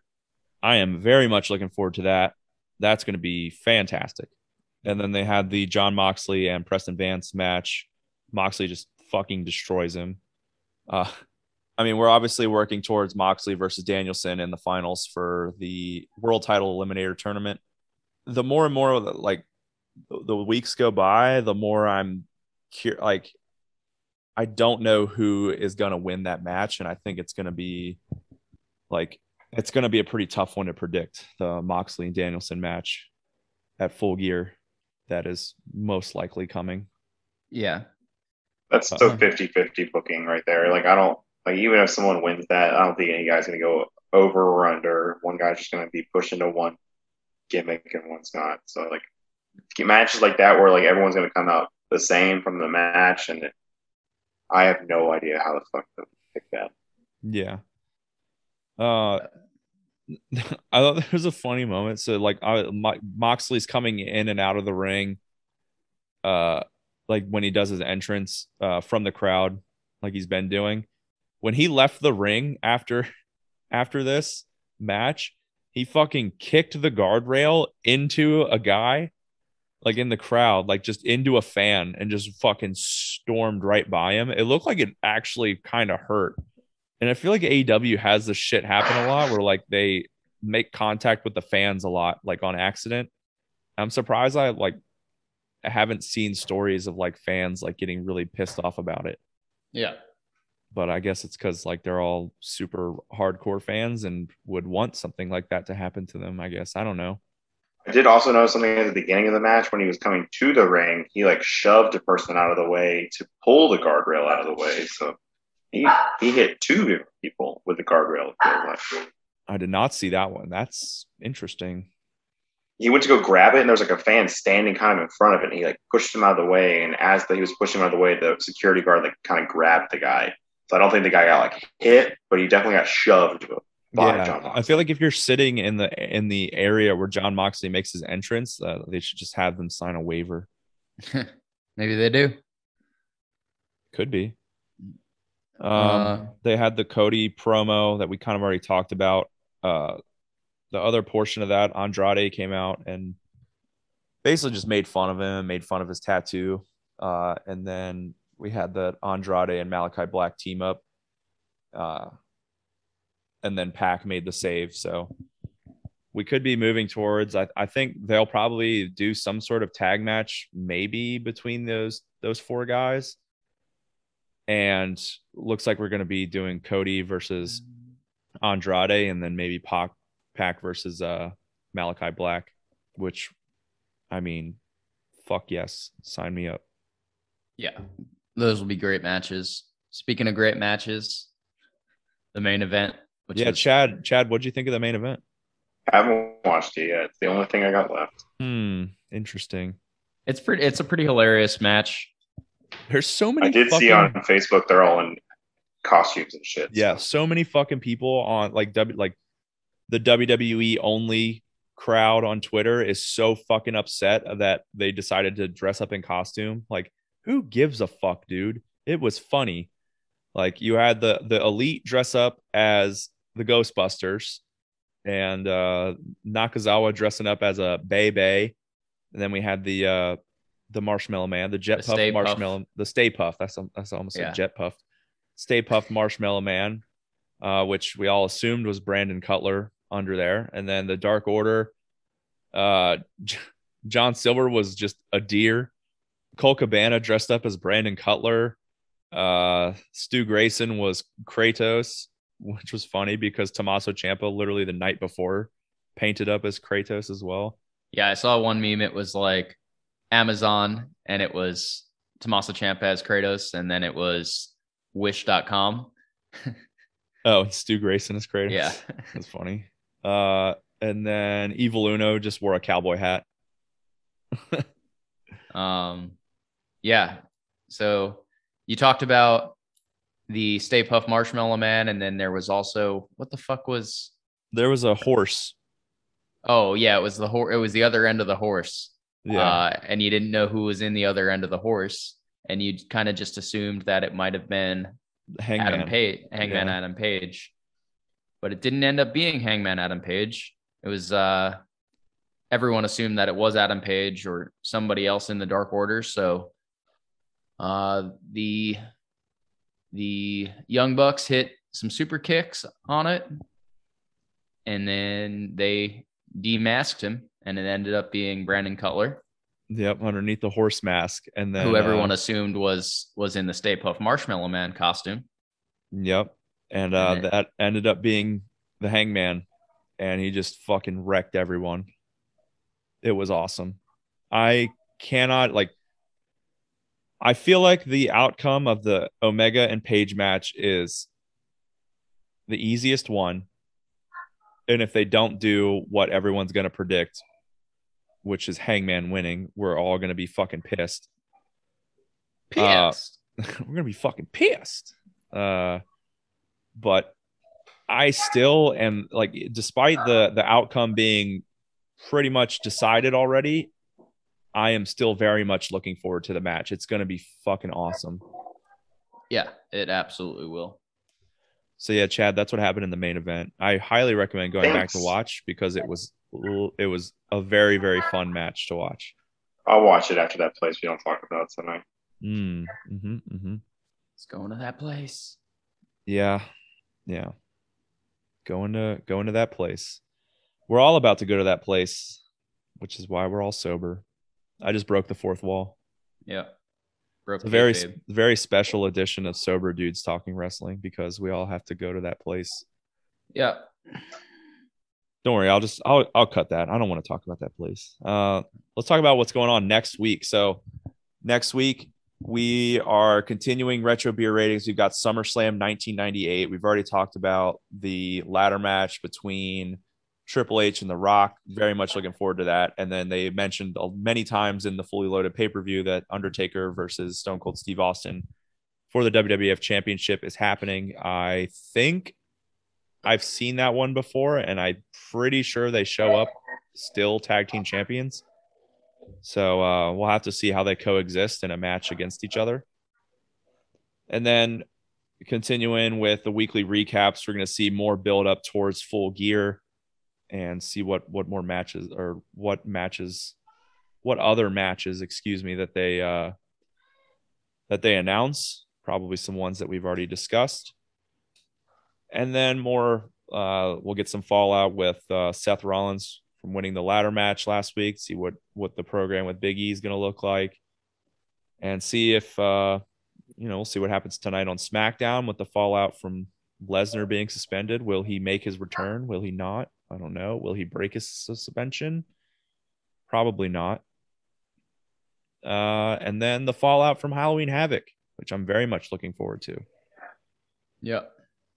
Probably see at least an either a new competitor for Tommaso Ciampa kind of make his uh make their face seen or Bron Breakker will say that he wants a rematch.